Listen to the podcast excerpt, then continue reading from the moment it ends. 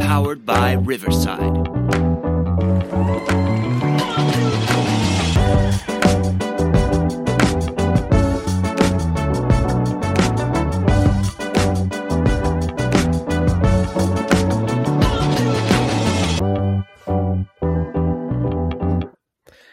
Welcome back to the Backside Groundballs podcast, episode 37. Uh, I want to give a huge shout out before we get into this episode to our loyal listeners. For those that don't know, I know the only two people that do know are Dan and Colin, but we hit a thousand downloads on the podcast. Um, so that's a credit to everybody who listens to this episode or to these episodes weekly. And we wouldn't be still doing this if it wasn't for the people that are sharing with five friends. Obviously, we hope to hit 2000 a little bit quicker than we hit a thousand, but super excited, super fired up for what this podcast has become so far. We're excited about the growth that we can have. So a thousand downloads on the podcast through 36 episodes. It's just awesome to say. You guys got anything for our loyal fans and, and appreciation for them? Thank you. Let's go. Yeah, thank you, and let's go.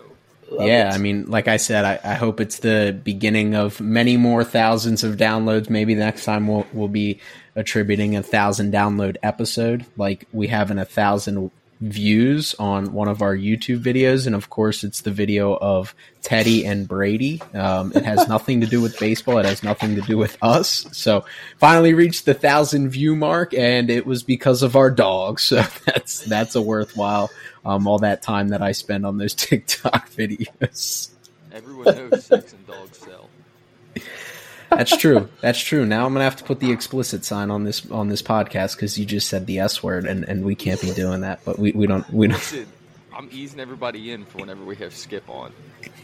'Cause the, explicit, the explicit's going to have to go up right away when we have Skip on. Uh, we'll, I'll start that podcast off with a little bit of a conversation about. All right, guys, just just as a heads up, like for, for all all the Be young ears out there, make sure make sure you understand this is what college baseball is like. Um, you, some people use um, some people use like, some people use right, some people use all these filler words. He tends to use something else, and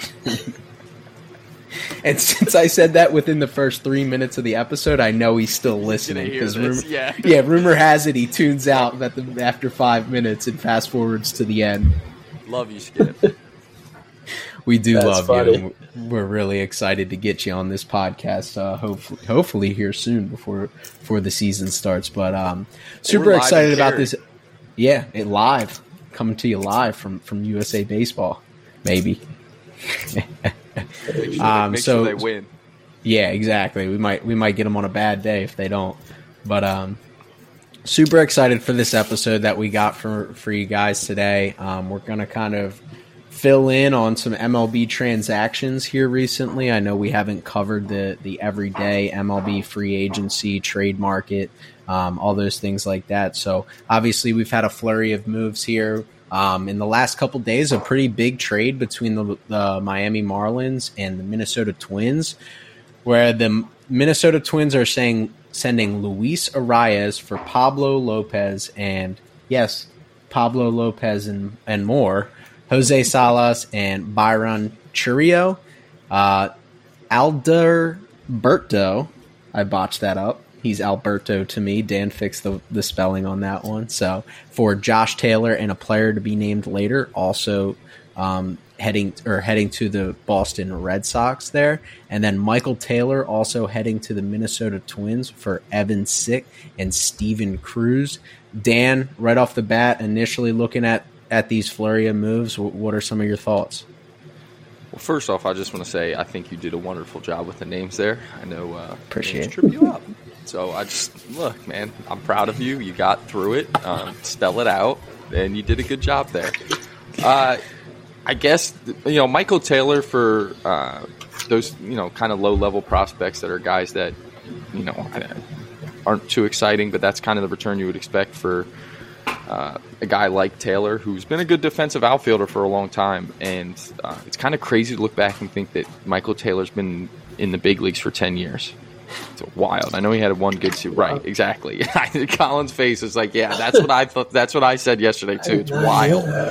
Um, but a really good defensive outfielder, and I mean, I don't know if this is Byron Buxton insurance um, for like you know Buxton's obviously fallen on the on the on the IL unfortunately way too many times in his career, and also you know now you can get Buxton off his feet because Buxton's a Gold Glove center fielder, and to get Michael Taylor, um, you can kind of spell him and say, hey, Buxton can take some some days off during the week. You could give him a day off every every week and, and just let him DH and, and don't lose the quality of center fielder you have when he's out there. So I love that move. And for the Royals, they're clearly, I guess, unloading now. Like late in the winter, they've decided that we're just going to move on. Like you would have thought Alberto Mondesi was a guy that's going to be in their future for the next 10 years. The, the next time the Royals are winning, you would have thought he would be been their shortstop. So that was kind of interesting for me from the Royal side. Um, the Red Sox, I, I, hope we don't have to watch Adam Duvall run around in center now because maybe Kike Hernandez can do it because like I felt really bad for Red Sox fans if we were going to watch Kike Hernandez play everyday shortstop and Adam Duvall play everyday center field. Nothing against those guys as big leaguers, but like 162 games to have guys out of position. Like, trust me, I, as a Phillies fan, I remember watching 100 games of Rhys Hoskins in left field, and it's a train wreck. Like, it's not fun. Um, and again, nothing against Rhys Hoskins. He's not a left fielder. So trying to do that was just interesting to me. And I've been very critical of, of Chaim Bloom so far um, because I just haven't understood what he's doing. And when he tries to piece things together, it hasn't made sense. This move finally with Alberto Mondesi, a guy who's going to be a really good defensive shortstop. Is he Xander Bogaerts? No. But he can really play defense. He's a much better hitter than I think people give him credit for. I still think he has room to grow there. Not bad. Um, I feel like I'm rambling at this point, but the Arraez deal, I, will let you guys go first. I don't get it from yeah. the Marlins. I just we'll, we'll don't understand. Yeah, we'll get into that. And, and speaking of the Arraez deal, um, Jose Salas, who is a piece in that trade, is somebody that Colin played in with in the Arizona Fall League. So, oh, Colin, yeah. give us a little rundown on on him and, and what he's all about. I liked him. He was just like great. Like first off, like I always like to base people off just like how they are around the clubhouse, and he was just a solid clubhouse guy, always energetic, saying hi, how you doing, like laughing, having a good time. So I loved him in the clubhouse. Seeing the dugout even better, cheering everybody on, like wants everybody do well. So I think that's really important. Just it's on the top of my head, but he is a good player. I mean, just I feel like he can play a lot more positions. I mean, he is a lefty, so he can play all outfield positions, but he's I mean he's just like a scrappy dude in my opinion. Like he's just like a tough out. Every time he was up there, it was like just hey, this is between you and I, and I'm not going away until you can prove it. But I think it's a good. I think it's going to be a good spot for him. Hopefully he does well, and I'm sure he's excited. He's a young kid. I think he's what 20, 19, 20, Something 21 like years that, old. He's really young, so he's got plenty of time to still develop before you know hopefully he gets a shot. But and you know, from what I saw the short season, I had a good time with him. Thought he was a good player, good dude, just all around good human being. Yeah, a lot of positive reviews uh, from what I've read with Salas specifically, and even Chourio to a, to a further extent of being that third piece. That a lot of people that follow the Marlins system on the whole or think that the Twins did really well there. Uh, not even really mentioning the Pablo Lopez piece, which is a controllable starter, and and that'll kind of bring us to what the Marlins are doing. In fact, um, which is like Dan mentioned, kind of questionable. We we all, I at least I know Dan and I believe that the Twins made out pretty good here. Um, so you know the Marlins obviously they they struggled a little bit last year, and there's a tweet by Mike Petriello that I kind of want to read off to to kind of get this conversation started here. Um, and it was tweeted in October 1st. The MLB trade rumors tweeted that the Marlins were prioritizing high contact hitters this offseason, which, quite frankly, they did what they were saying they were going to do. Um, they got Luis Arraez, who might be the best contact hitter in the game. And Mike Petriello tweeted, This whole premise is super interesting to me. They do strike out a lot, fifth highest K percentage, so adding contact, great but also they have the fifth worst slugging when contact is made. So it seems less about a type of hitter and more about just needing good hitters, style independent. He continued into a next tweet. Like, I get that the Cleveland model seems appealing, but the Guardians also have a legit MVP bat, maybe two, depending on how real you think Giménez is, and strong defense and excellent pitching and play in a much weaker division than Miami does. It's never just make more contact. So, with that tweet, that kind of hit me square in the the chest in the offseason like wow I, this is going to be something that i feel like we're going to talk about with the marlins. So um, dan initial thoughts just with the marlins thought process there and then also kind of go into what mike petriello said and i think that's going to kind of kickstart what we kind of want to talk about here. Well outside of stylistically and again this just kind of goes back to what i was saying with the red sox is i don't why like when you're roster building you go out, you, you have Jazz Chisholm, who's never been a shortstop really. He's a second baseman. He's really athletic. He's a super athletic guy. He's got some juice. You have him on the roster, and he's a guy who's he was an all star last year. He's probably a centerpiece of your organization right now.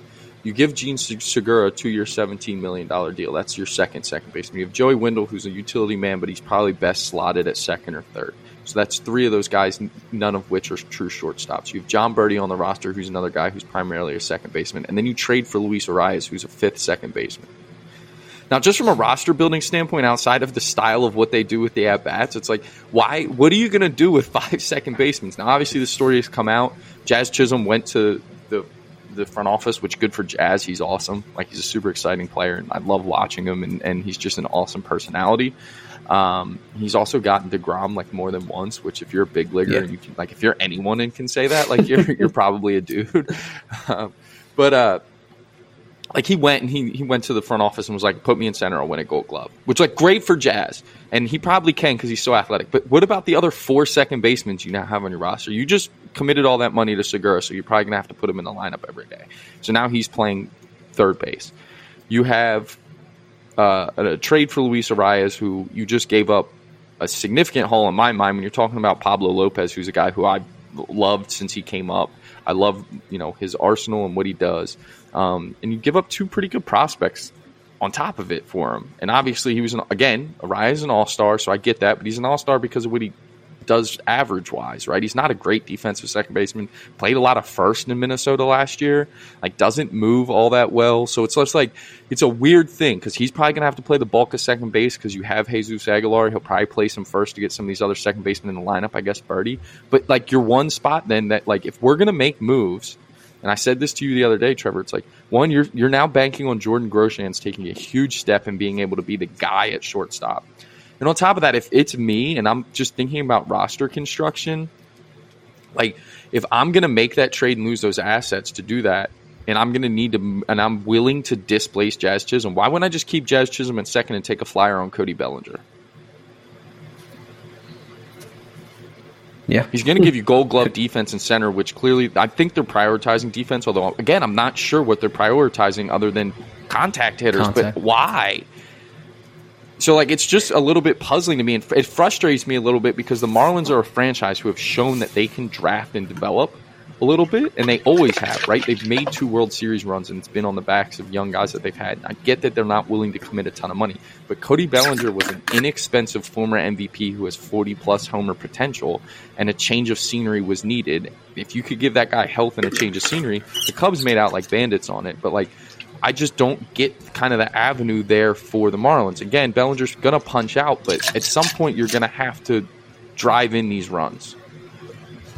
Yeah, and, and we'll get into the Pablo Lopez aspect, but you're you're talking about a 26 year old starter who's controllable for multiple years, cheap, and is above average, and gave the Marlins 180 above average innings last year. Not to mention the the aging curve of a starting pitcher, which again we can get into because you're talking about we've seen how many guys have we seen peak from 28 to 32 and how many of us would be shocked with Pablo Lopez's repertoire if he didn't grow into something much better than what he is? And you talk about that developmental curve. So we can get into the Pablo Lopez angle but Colin I want to ask you this from from a pitching standpoint is obviously there's a shift in major league baseball right the player development side of things mm-hmm. the launch angle craze all those things like that we talk about guys when you're trying to go through a lineup one, two, three times, right?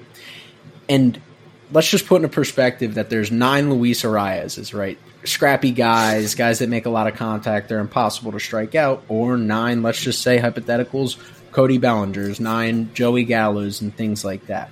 take us through the mindset of you know what the difference is between attacking them maybe the pros and cons of each side and maybe why the marlins might be going in this direction or why you might kind of almost disagree with that and, and you almost fear those cody bellingers and joey gallos a little bit more I think like first off, like from my perspective, I'm I'm a heavy strike thrower. Like I throw a lot of strikes. So when you get a lineup with a lot of, like a lot of like what they call I guess contact guys, most of the time I'm just attacking them. I'm just like I'm going right after them, pitch after pitch. Like I'm going to be in the zone all the time because I mean you got it's him versus nine other dudes. Like the chances are still so small. I put the ball in play, like there's still chances of him getting out, but I think then when you face a lineup where you get dudes like Joey Gallo and Bellinger, big swing and miss guys, like it changes your approach. You're not going to leave as many pitches, you know, over the heart of the plate and take your chances with it because those guys aren't missing them.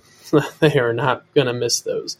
But it's just interesting to see, you know, a major league team with how the game is completely shifting now to the home runs, doubles, triples, power, like all launch angle stuff. To now they're going backwards almost in a way to just hey, just put the put the bat on the ball. Like it's almost like you're in little league, like two strikes. I just put the ball in play. It's like that that that had that idea of hitting has I feel like completely vanished. I think like two strikes approaches have completely changed. But just as like a pitcher, like I get a contact guy, like I'm I'm gonna go right after him. Like if he doesn't have much power, like I know he's not gonna hurt me for extra bases. Like if he gets a single, so what?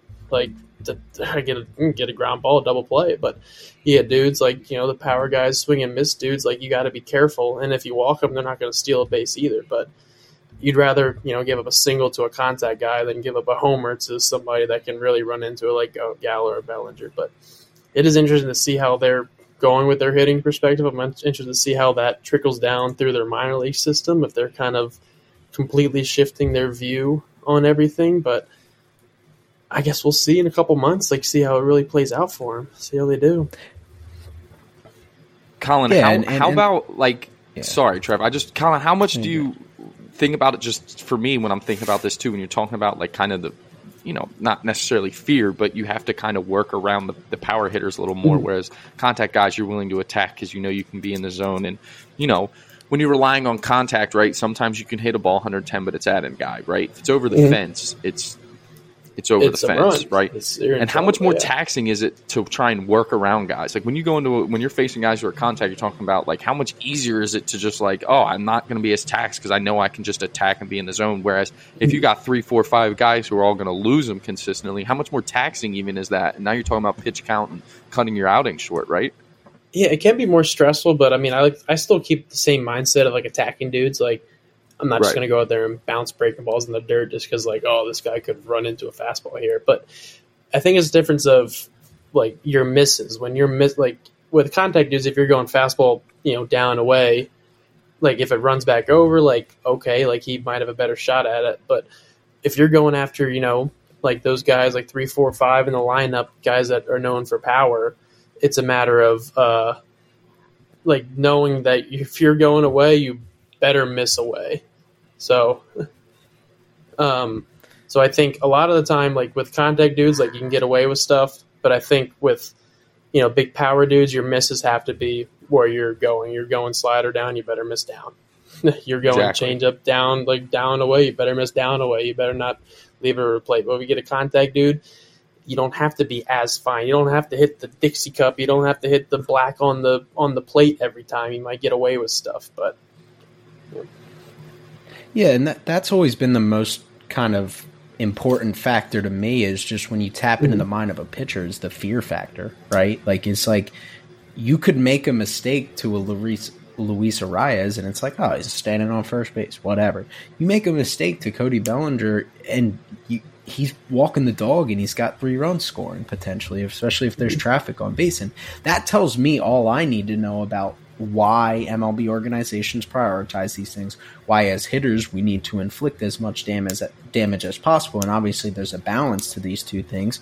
But like that's what the most important thing to me is just kind of looking at it from that perspective of being like, hey, like pitchers aren't going to attack these. Like even when Joey Gallo was going through the worst of the worst through his slump with the Yankees, is like he was still getting his walks because you know guys were still throwing 2-0 split fingers. Guys were still throwing 3-1, you know, fastballs way above the zone because they understand that like this guy might stink right now. He might not have a hit since April, but he could still get me and if it's late in the game, like that's an impactful swing of the bat. Whereas for these guys like Luis Arraez, like there is not that fear factor. And one of the most important things that you mentioned is that guy that gets on the first base.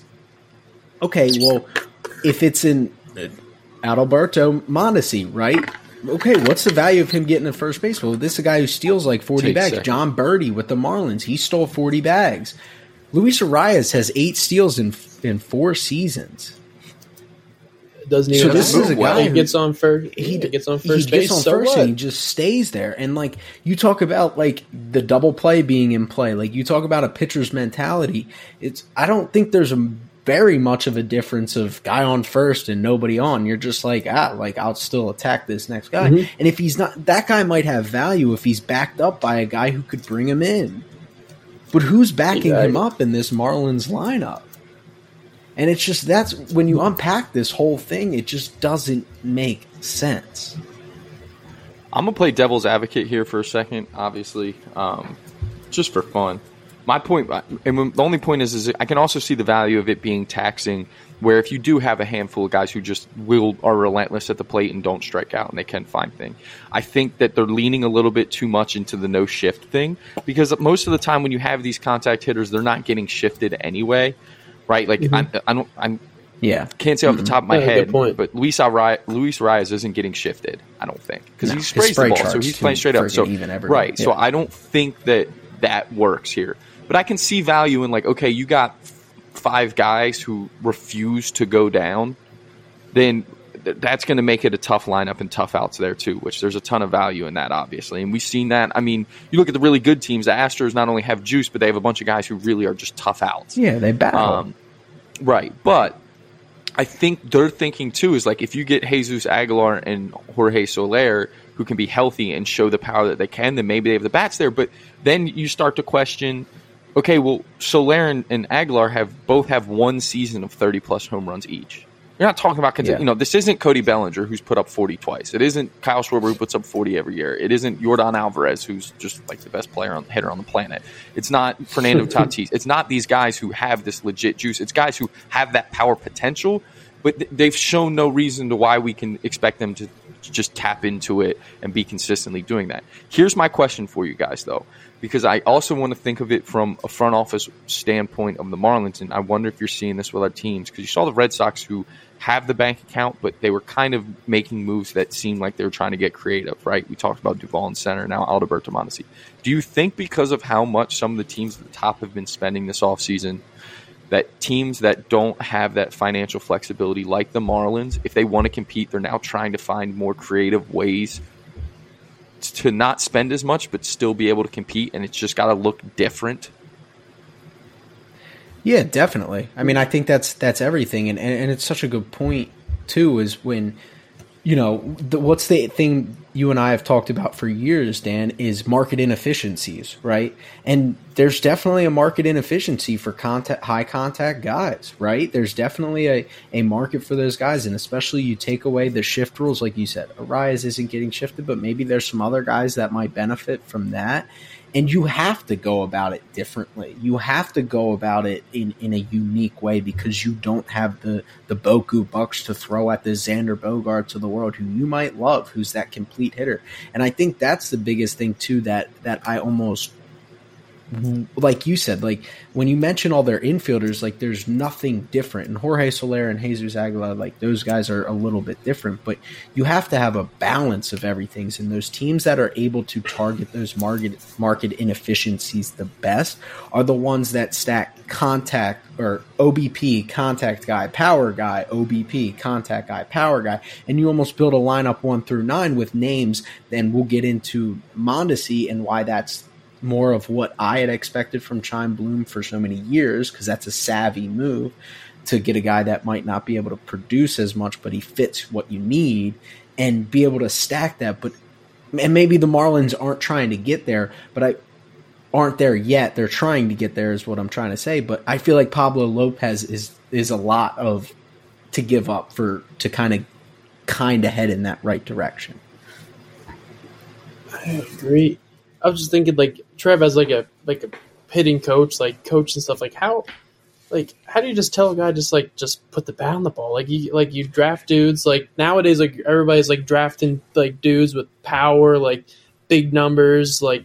And how do you just draft somebody like in the next couple years to say, "Hey, man, slow it down"? I know as a pitcher, like when you know, like July, like as a coach, like it's like hard to tell a kid, "I just throw strikes," or like you get guys like, "Oh, just slow it down a little bit," just you know, just like 88 this way. Like, don't try and overthrow it. Like, as a pitcher, like everything's out of sync. Everything's out of time. You're all out of whack. Like, everything is not on time. Like, it's it's a mess. I know, like, I don't know how it is as a hitter, but you just tell a guy, hey, stop trying to hit the ball hard. Like, how much is that going to affect their swing and like their approach? Like, how is that going to like really just affect like a great hitter? Like, in a way, like, how is that? Like, it just doesn't fit right with me. Yeah, I mean, it, it, it. I would be very surprised if the Marlins did do that with anybody. I mean, Jazz Chisholm's kind of the prototypical swing and miss guy that they've kind of let grow, and there there have been some bumps in the road there. But he's obviously, you know, he he's kind of the the straw that stirs this drink in this whole scenario because if Jazz Chisholm produces at a Jose Ramirez level, like then you're starting to look like the the Guardians a little bit more. But you know, there are a lot of people out there that do kind of say those things. That's kind of been the age old like argument of you know between new school and old schools. A lot of people prioritize putting the ball in play, and there's a time and a situation there, right? You know, runner on third, less than two outs, like we got to put the ball in play, right? Plain and simple. You know, I used to teach nobody on, no, nobody out with two strikes. Take your A swing because that was how I played, and, and you have more value getting yourself to second base. There's no difference you know, at the upper levels, there's no difference between a strikeout and a ground ball to second base because those are outs at the big leagues level. Now, when you get into the college game, there is an aspect of putting the ball in play with two strikes. You could be playing on a bad field, it hits a rock, you get on base, you score a run because of that. But that's besides the point. You know, from a hitting perspective, it definitely impacts hitters. It definitely is something I think more mentally than anything. You don't want guys swinging a wet noodle because, I mean, exit velocities tell us that you know, the higher the exit velocity, the more likely it is to fall for a hit, whether it's on the ground or in the air. So that's always been the priority for me is hit it hard first and then figure out, you know, launch angle and things like that. But, you know, it, it's definitely an impact. So, you know, if I did hear that, find out that the Marlins were doing that, I, I, I could go on for an hour and, and a half talking about how detrimental that would be to their prospects' potential. But, you know, I'd be very surprised if a savvy, you know, player development run organization did that um, especially for guys that have developed. But it, it would be a huge impact for guys. So I guess my question too with the Jazz thing, like where again I love Jazz and I think he's going to be a great player, but where could he develop into that bat? Still, yes, but wouldn't you profile Jazz more of as Tim Anderson type? And I mean, when you look at it just from like the extra base standpoint, even like Jazz Chisholm had 42 extra base hits in, in 21, which was his last full season, his only full season in the bigs. Tim Anderson that year, his last full season in the bigs, he had 48. But what's the difference? Tim Anderson has a 338 OBP and he's getting on at a, at a clip where he's also hitting 309. You know, so it's just tough. I, I just, for me, it's it's it's just a, I understand and it's a tough way, and I think it is though. You have to get create. Some of these teams are having to try and find ways to get creative, and I think this is the way the Marlins are going about it. Um, and the Marlins can pitch and play defense. So maybe this works out great because maybe you're only scratching off four or five runs and you're winning games. So you're not trying to outslug teams but to get to the postseason. But once you get into the postseason, you gotta lose. You gotta lose it once in a while. We see it. Homers. Homers, what did you say? All postseason, Trev. What wins postseason games? Three yeah, run Three run home runs win. Yep. Right. Game six of the World Series, the Astros, it's a 1 1 game, and Yordan Alvarez goes three run dinger, wins the mm-hmm. World Series. Like NLCS Game Five, Bryce Harper hits a two-run bomb. Like you got it. When you get into the postseason, you better have guys that scare people. So to get there, yes. If you want to talk about competing, which I don't know if the Marlins are ready to be in that conversation yet, but if they're, you know, they're going to need some juice. Yeah, no doubt about that. And, and Arraez is such a, is such an interesting piece because you know his expected batting average i mean it's a 291 he's not that far off his career average. He's kind of a guy that could outperform his expected batting average but you're also talking about an expected slug of a 412 you know there's guys who hit 198 in this league who slug 412 You know, it's like okay, and and he's not a huge on base guy. He's good on base guy, but it's about a sixty point differential between his average. So this is like Adam Frazier getting traded. You know, he had that great year and and goes to the uh, Padres, right? And kind of struggles through the second half and struggled last year. You're, when you're relying on a guy who's in the seventh percentile of hard hit rate to produce like that's hard. I just said it. Exit velocity is the only thing you can correlate to to hits, right? Eh, that's it. And you're literally betting, putting prospect value, you're putting major league value, you're putting young, controllable assets into a guy that's in the seventh percentile of hard hit rate. I have a hard time believing that's going to pay off in the next four to five years. Sure, he could hit 280 this year, but Luis Arraez hitting 280 is might be less valuable than Pablo Lopez. And that's the thing that, like, for me, I just want to make this clear. I don't hate Luis Arraez as the player. I just don't no. see his fit with this team and what you gave up. Yes, one hundred percent. Yes, and and let's let's talk about the other side of that that trade in in Pablo Lopez plus plus prospects, right? Pablo Lopez is a guy that at the trade deadline, teams like the Yankees, teams like the Orioles were very interested in. One, I mean, I get the Marlins asking price, but I feel like the Yankees and the Orioles probably should have been more involved in getting a guy like that because I do, well, the Yankees not as much after they signed Rodon, but I would have loved to see him with the Orioles with that ownership and with that management group that is doing what they've done. I would have loved to see Pablo Lopez, but maybe the maybe the Marlins had their ask with Arraez, and the Twins were probably licking their chops getting a guy who is 26 years old, controllable. Um, he has well above average hard hit rates at 71st percentile. He has about average K percentage. He has above average whiff percentage. He has above average chase rate. He's not a high velo guy, but his stuff plays up a little bit. Sure, he gets barreled, but he's kind of that prototypical guy that's going to pitch with his fastball a little bit up in the zone, primarily a fastball guy, and he's going to get clipped on occasion. If you can kind of, we've seen it time and time again, these guys that are kind of like this that get clipped a little bit too much and give up a, just a little bit too many homers, when that switch flips on in their brain and it starts to click for them at 28, 29, 30, because we've talked about how pitchers are producing at a much higher rate later in their career because they know their body, they know their stuff, they know how to play. You know, Colin, when you look at a guy who's only two years older than you and controllable and productive and everything like that, I mean, if you're the Minnesota Twins, how how excited are you to get this guy? I'm pumped. I mean, like with how like pitchers nowadays, like high velo and stuff, like just the body. That's a lot of tear on the arm, and you get a guy that goes out there and you know has decent velocity, but there's 180 innings. Like you know, value about it is. I remember my coach in college said, you know if you're, I mean, one reliable but durable. If you can make every start, every fifth day you go out there every single time, and you put together, you know, five plus innings. I mean, as like a if I'm a manager, like I love that. I love a guy that you know what you're going to get each time. But you know, there's pros and cons that like, oh, uh, here's what I'm going to get. I know I'm just going to get five innings. Like, uh, so what? There can also be some cons of that. But I mean, from my perspective, like I like I, I've always loved that. Like a guy that has great longevity, goes out there every day, you know, feels great and can put together a solid start every time. I mean, I'm looking at I mean, only had two point what two point six walks per nine, and he still had nine point two over the last uh, nine point two Ks over the last uh, couple years. I mean, that's still incredible at the big league level. At 26 years old, I think he's only going to get better. I think he's only going to get. He's only 26. He's still got probably four or five really good, solid years of his arm, and I'm I'm excited to see where it goes for the Twins. I mean, that's that's to be a good move. Yeah, and the, the Twins are such a, a savvy organization when it comes to pitching development. I know they haven't had the big name starters per se, but they can definitely develop arms, and they specifically can develop develop arms at the big league level. So, Dan, when you look at Pablo Lopez, he's a guy whose K percentage went down between 21 and 22. But what's a what do you think the ceiling is for him, and, and what can the Twins kind of milk out of him to, to kind of get him to reach that ceiling? Well, I think Colin just hit the nail on the head. I mean, you're talking about a guy who's going to be relentless in the zone. You're probably not going to ask him to be a one or a two. right? He's a mid rotation arm, and mid rotation arms are expensive. And you just got, I mean, you Yeah. look at the deals that some of the mid rotation arms like Quintana and those guys signed this offseason, it's been that way for the last couple of years.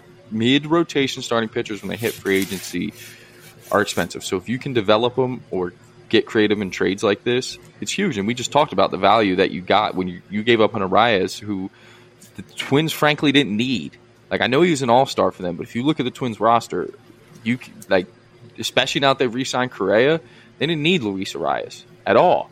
I think that to to get a guy like Pablo Lopez who slots into the middle of your rotation plus prospects for Luis Arraez is a steal, and every team should be like, wow. I mean, and and he was a guy who was heavily wanted at the deadline, as you mentioned, and, and his ceiling is, I mean, he could be an all star. He was almost an all star last year. I mean, you're talking about a guy who threw to a sub three in 100 innings in the first half last year. He got banged up coming out of the break, and he kind of he struggled a little bit in the second half.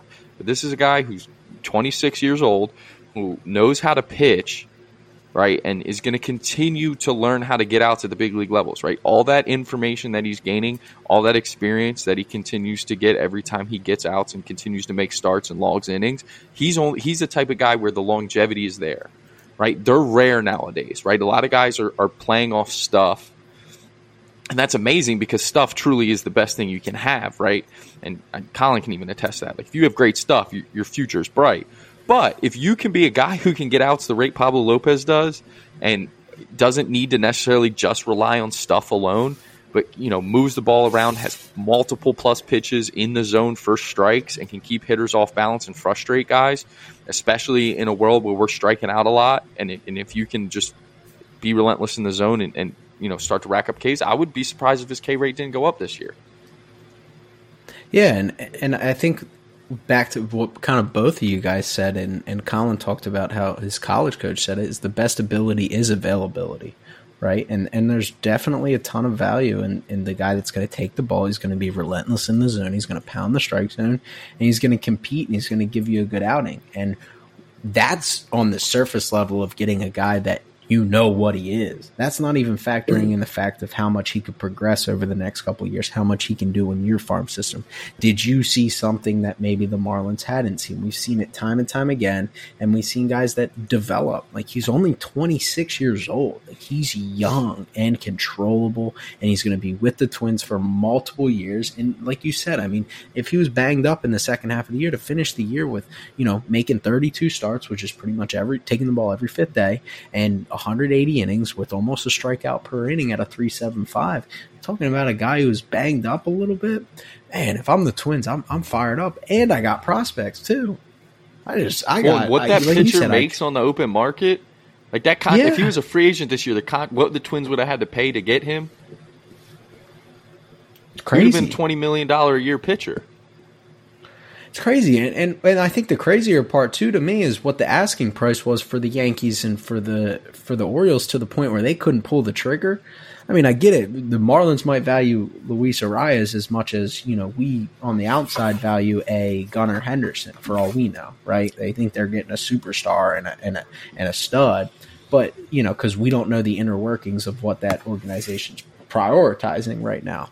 But you know, it to, for those two teams to balk at a guy that they really wanted tells me that that either the asking price came down for Arraez or the Marlins are overvaluing Arraez, which is probably a mix of both right there. So it's real interesting. Uh, we'll definitely see how how these this trade unfolds. You know, I'm I'm super excited to see Pablo Lopez in a Twins uniform, and who knows if if Jazz continues to grow into the the player he could be, if Jorge Soler kind of grows, comes back and, and hits for a ton of power.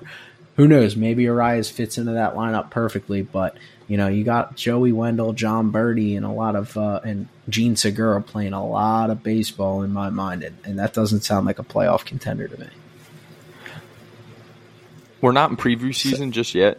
We're not in preview season just yet. I understand that. We're getting close, right? We got a couple weeks. Probably in the next couple weeks, we're going to start preview season. I'm going to give everyone a sneak peek. I am super high on the Minnesota Twins. I like that. high. You look at that like roster it. right now, and you think about some of the arms that they have hidden that have, if they come back from injuries that are young, like people forget, Chris Paddack is a Minnesota Twin. Yeah, Simeon Woods, Woods Richardson, who I love, is a Minnesota Twin. Like, and then you look at the depth that they have position player wise. Like, uh, does anyone remember that Joey Gallo is a Minnesota Twin? I remember. you know, I, you, you got his, you have his Twins jersey already hanging on the wall. But I'm just saying, like, I'm, I'm just, I'm, we're not there yet. I'm super high on the Twins. Yeah, Farm system's I like- good I- too. They got some Farm Yeah. systems, right? Wichita They- they do. playing them this year. They got some arms too. Faced a couple guys this year, really good, really good. I, I just want to see the Twins put it together for one full year. I know they've been in the playoffs a couple times, but it's always been like the what if. So, I mean, they're added. They're getting better. Their, their team is better today than it was, you know, three months ago when the season ended, four months ago when the season ended. So, be really interesting to see how that how the AL Central unfolds with with that Twins team being as talented as that as they are. Another move that we already talked about is Adalberto Mondesi for Josh Taylor and a player to be named later. Um, you know, he's going from the Kansas City Royals to the Red Sox. And the my main thought process with this, and I'd love to know both of your guys' thoughts on, on this, is you know, Chaim Bloom was brought in to kind of bring the Rays model to Boston, right? Combine the money with the Rays thought process, and how are we going to maximize that? It's been a lot of meh, a lot of bad free agent signings, a lot of just not very good teams, a lot of just mishmash, just not mixing well that Chain Chaim Bloom has created. This move to me was so Tampa Bay Rays, and I can't like say that anymore. And the reason why I say that is because Adalberto Mondesi is going to have a role. He's going to be a piece.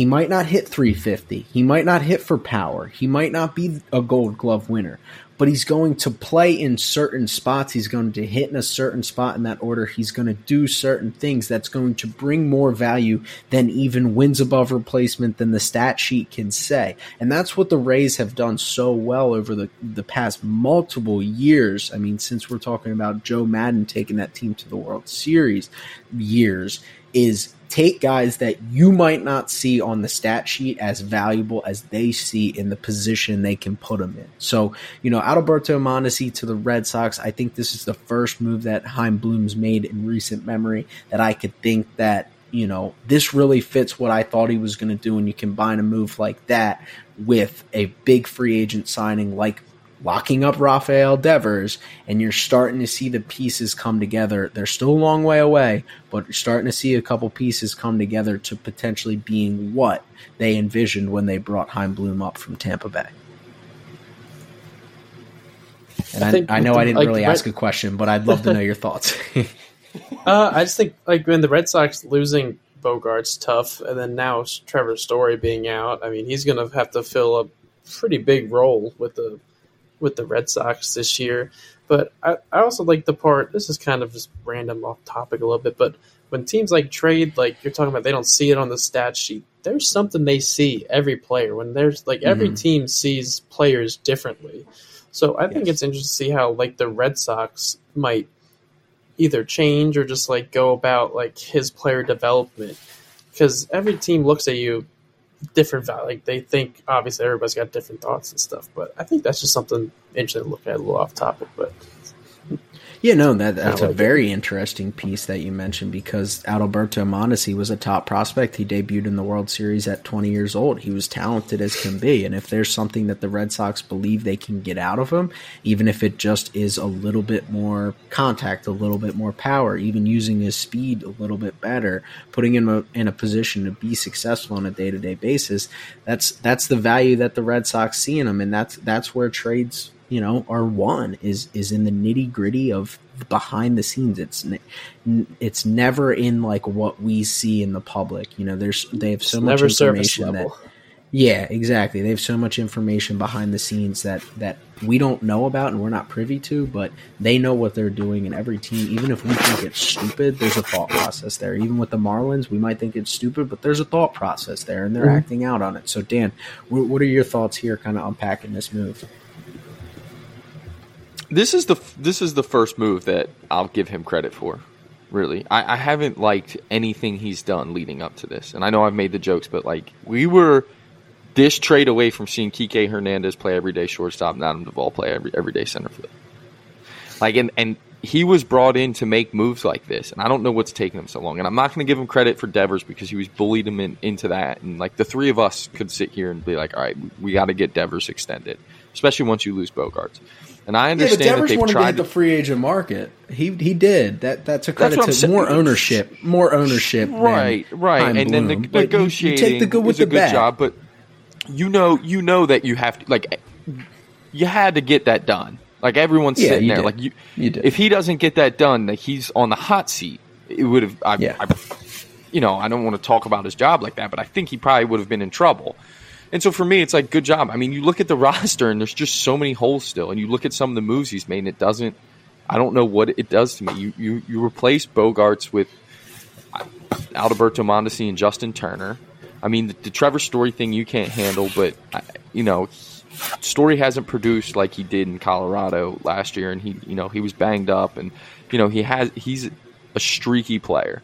Justin Turner's, I think, on the wrong side of, of his prime. And then you look at their outfield. Their outfield's weak, even with the addition of, of Adam Duvall.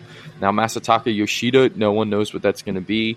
Uh, but I, you're taking a chance on a guy who's coming from overseas, and you look at the, the roster, and I, it's tough. I mean, I just they they need a lot of work, and this is where it gets hard. And, and I don't necessarily think it's fair, or I agree with it. But you're talking about a market that expects to be in the playoffs every year, no matter what. Yeah, You know, it's just like New York. It's, it's the same thing as New York. You got to be in the playoffs every year. I think Alberto Mondesi feels a huge need, and I salute this move because this is a guy who, again, like both of you have mentioned, they might unlock something here. You don't know, and I, I think he's got all the tools. I already think he's a good player. I already think you're getting a guy who's a, a good baseball player and makes your team better just by acquiring him. If he can take a step now, now that he's in Boston and, and um, it has a change of scenery a little bit, then it's a great move, and it's a, a role they need. Now, Story fills more of, of what you need at first base. Maybe Bobby Dalbec comes around. Justin Turner's DH, and he's playing a little first. You have Dever still, who's going to hit. Like now, you can start to kind of believe that there maybe is a little bit of, of, of something, but that's relying on a lot of things, and that's where I think it's a little bit dangerous. And I, I don't love it. I, I, I really do not like their pitching staff. Yeah. I mean, they're they're a long way away. I'm, I'm not going to sit here and say that they're going to make the playoffs, but you know, we've the crazy thing about the Red Sox is they either come in last or they win a World Series. So who, It's who nobody ever nobody ever knows what they're actually going to do when when it comes down to playing games, but the team's a long way away and they're not they don't have the prospect depth to make the big time moves the same way when Chaim Bloom was in Tampa Bay, they didn't have the prospect they didn't have the ability to move prospects because that was their future, right? They're a long way to go on the player development side of things. They're a long way to go on the roster building side of things. They're a long way to go on a lot of things. But this is a move where you give up. Sorry to Josh Taylor. If you're a loyal listener, I apologize.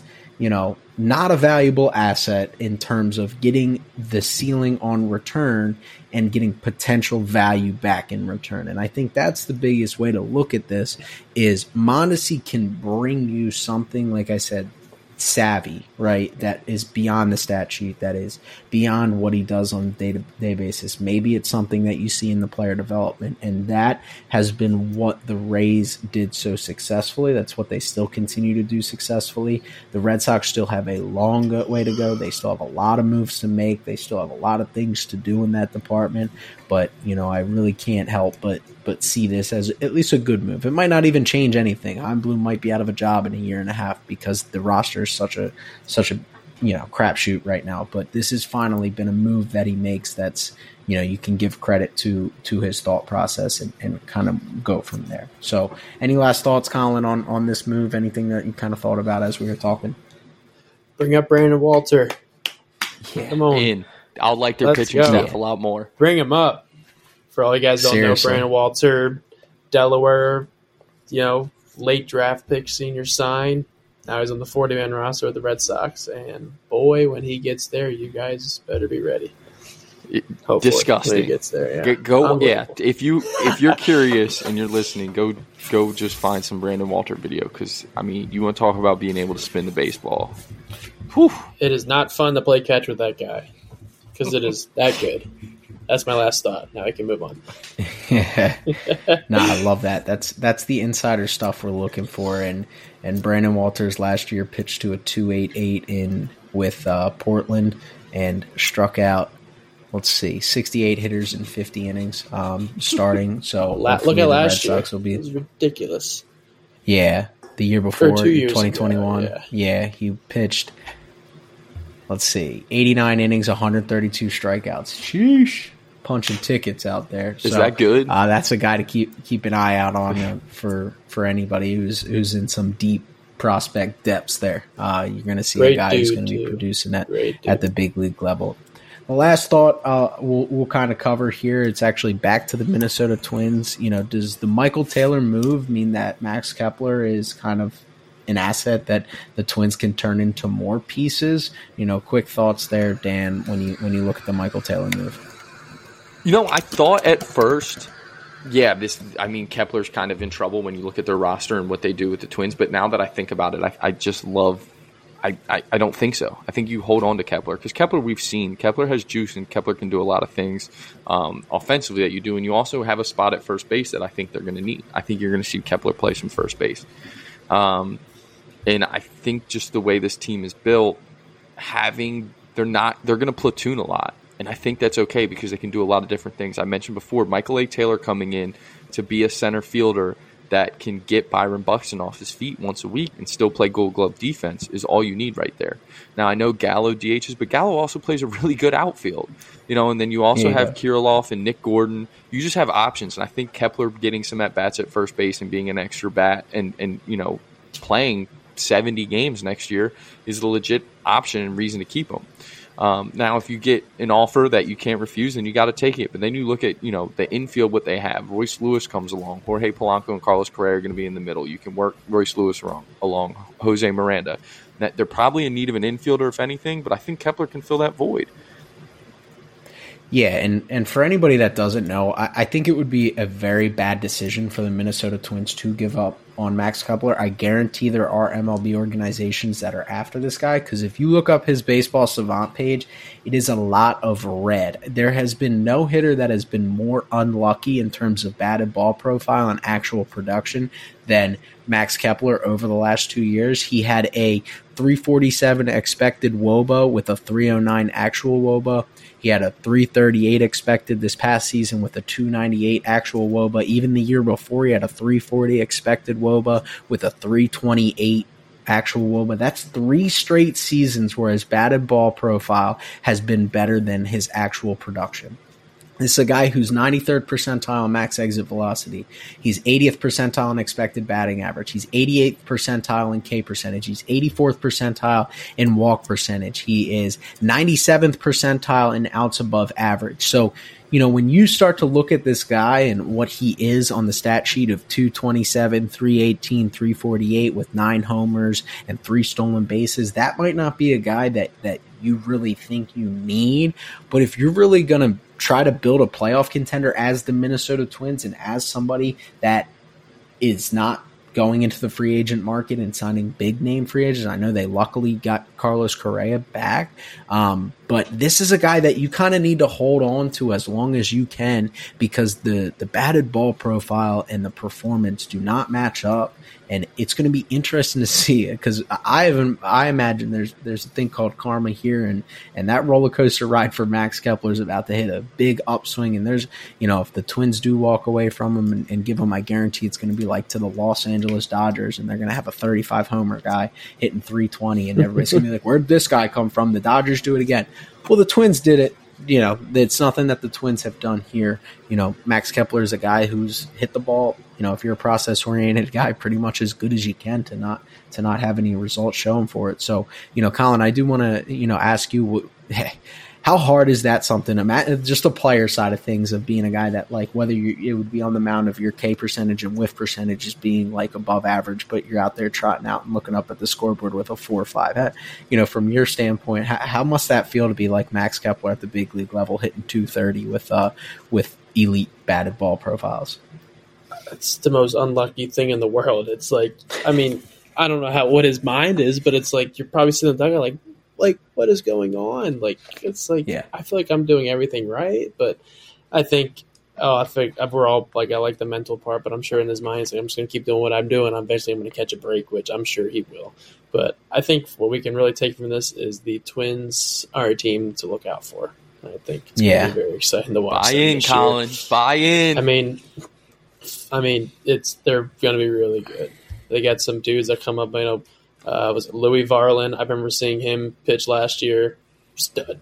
And then they had Stud. some. I can't remember his name. Another funky righty that carved us. Incredible, big tall lefty. I can't remember his. I'm just naming the guys, but I'm excited to see what they end up.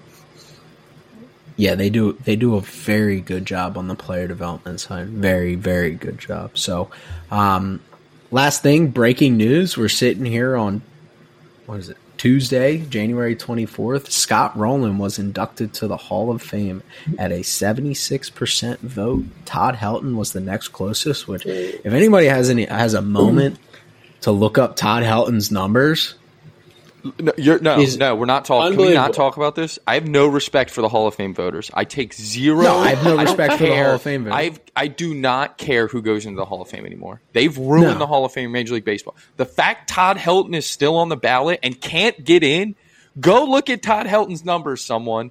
I just was texting my friends legitimately right now, and I said we need to start a legitimate political campaign. Go door to door, buy a URL, make flyers, get Todd Helton to Cooperstown. This is a joke. I don't care that he played in Colorado. the dude raked wherever he went, and he was a he was a, a great defensive first baseman. I know you just looked him up, Trevor. Read some of his his darn numbers. This gets me so, So in the year fired up. 2000, he hit 372, 463, 698 with a 1 dot OPS and a 163 OPS plus. Followed that up with a 160 OPS plus the next year with a, you know, slacking 336 average.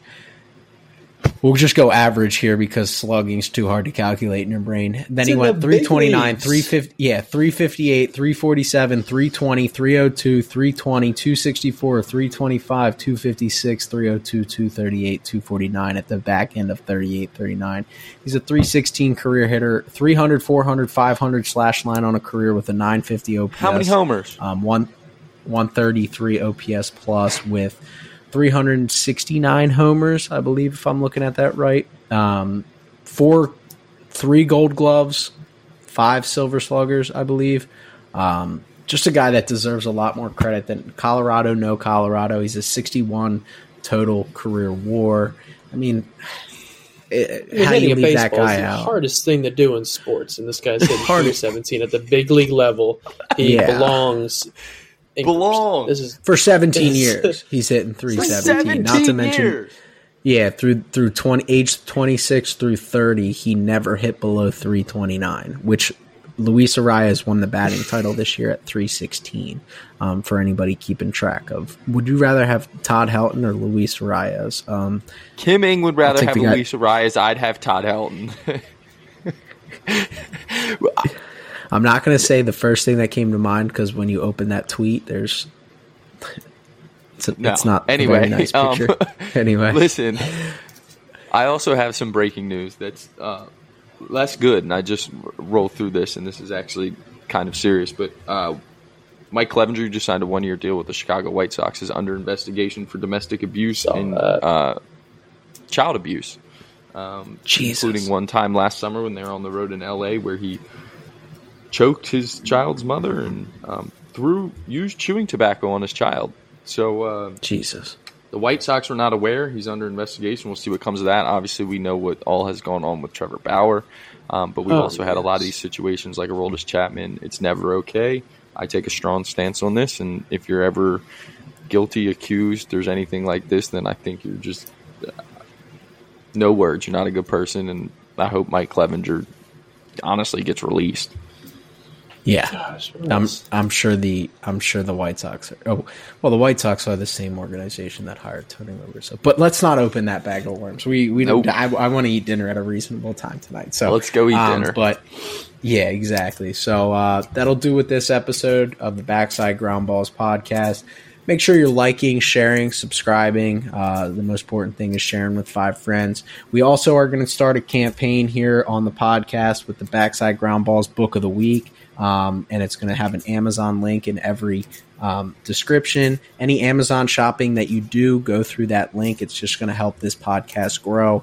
Um, you know, you could go on there and buy protein powder. You can buy dog treats, but if you use the link that's going to be in every episode, um, it's just going to help the podcast grow. We get a little bit of kickback there from from Amazon. So I know a lot of our listeners probably do a ton of Amazon shopping. So make sure you're checking out that link as best as possible and, and helping this podcast grow any way you can. So um, real important piece there, but um, that's all I got for today. So until next time, we'll see you guys on the next podcast.